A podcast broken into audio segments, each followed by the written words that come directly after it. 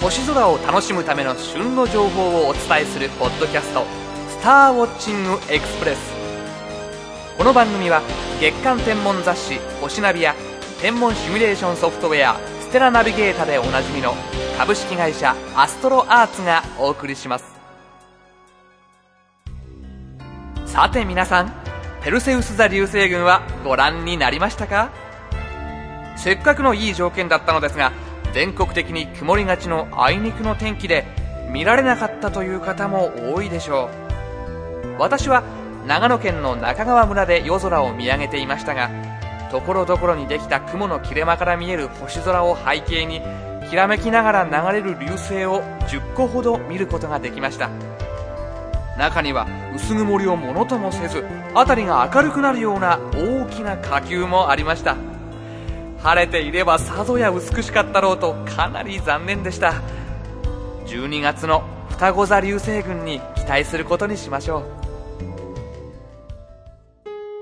今週の星空情報。台風一過の夜空はどこまでも高く澄み渡り、宇宙の広がりと奥深さを感じさせてくれます。9月に入ると夏の星座は夜半前には西の空に傾き、寂しげな秋の星座たちが東の空に輝いています。夜半を過ぎる頃にはアンドロメダ大銀河 M31 が天頂付近で淡い光を放っています。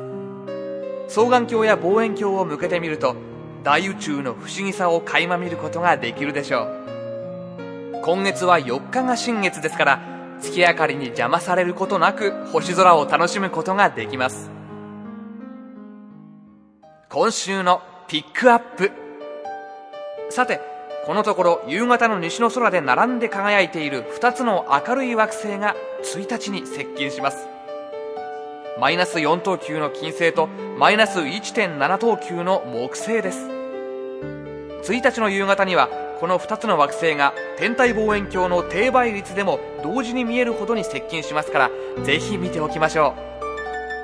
西の空のかなり低い位置に見えますから、見晴らしのいい開けた場所を探しておきましょう。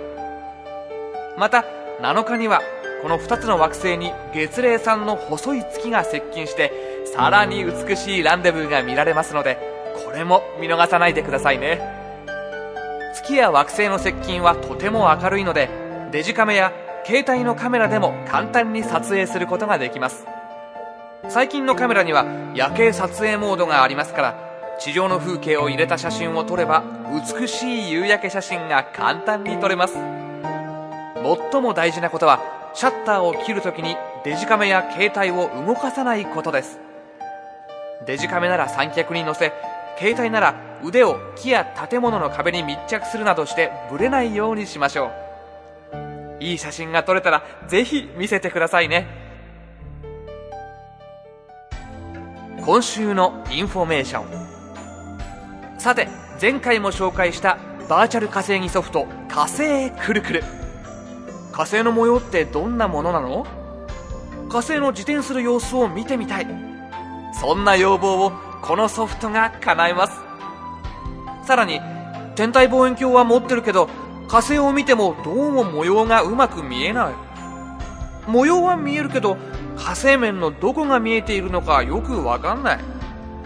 有名な大シルチスや四千湾がいつ見えるのか知りたいんだけど、といったより火星について詳しく知りたい方も満足できるバーチャル火星儀なんです。現在1週間自由に使える体験版がベクターに登録されていますので、ぜひ使ってみてください。それからもう一つ、アストロアーツオンラインショップで隕石ペンダントの販売が始まりました。アルゼンチンとアメリカで採取された隕鉄で作られたものです。また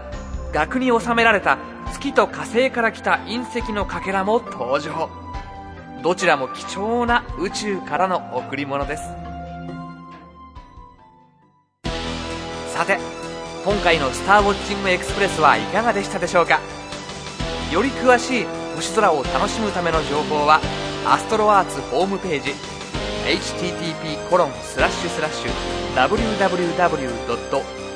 http://www.astroarts.com co.jp/をご覧ください。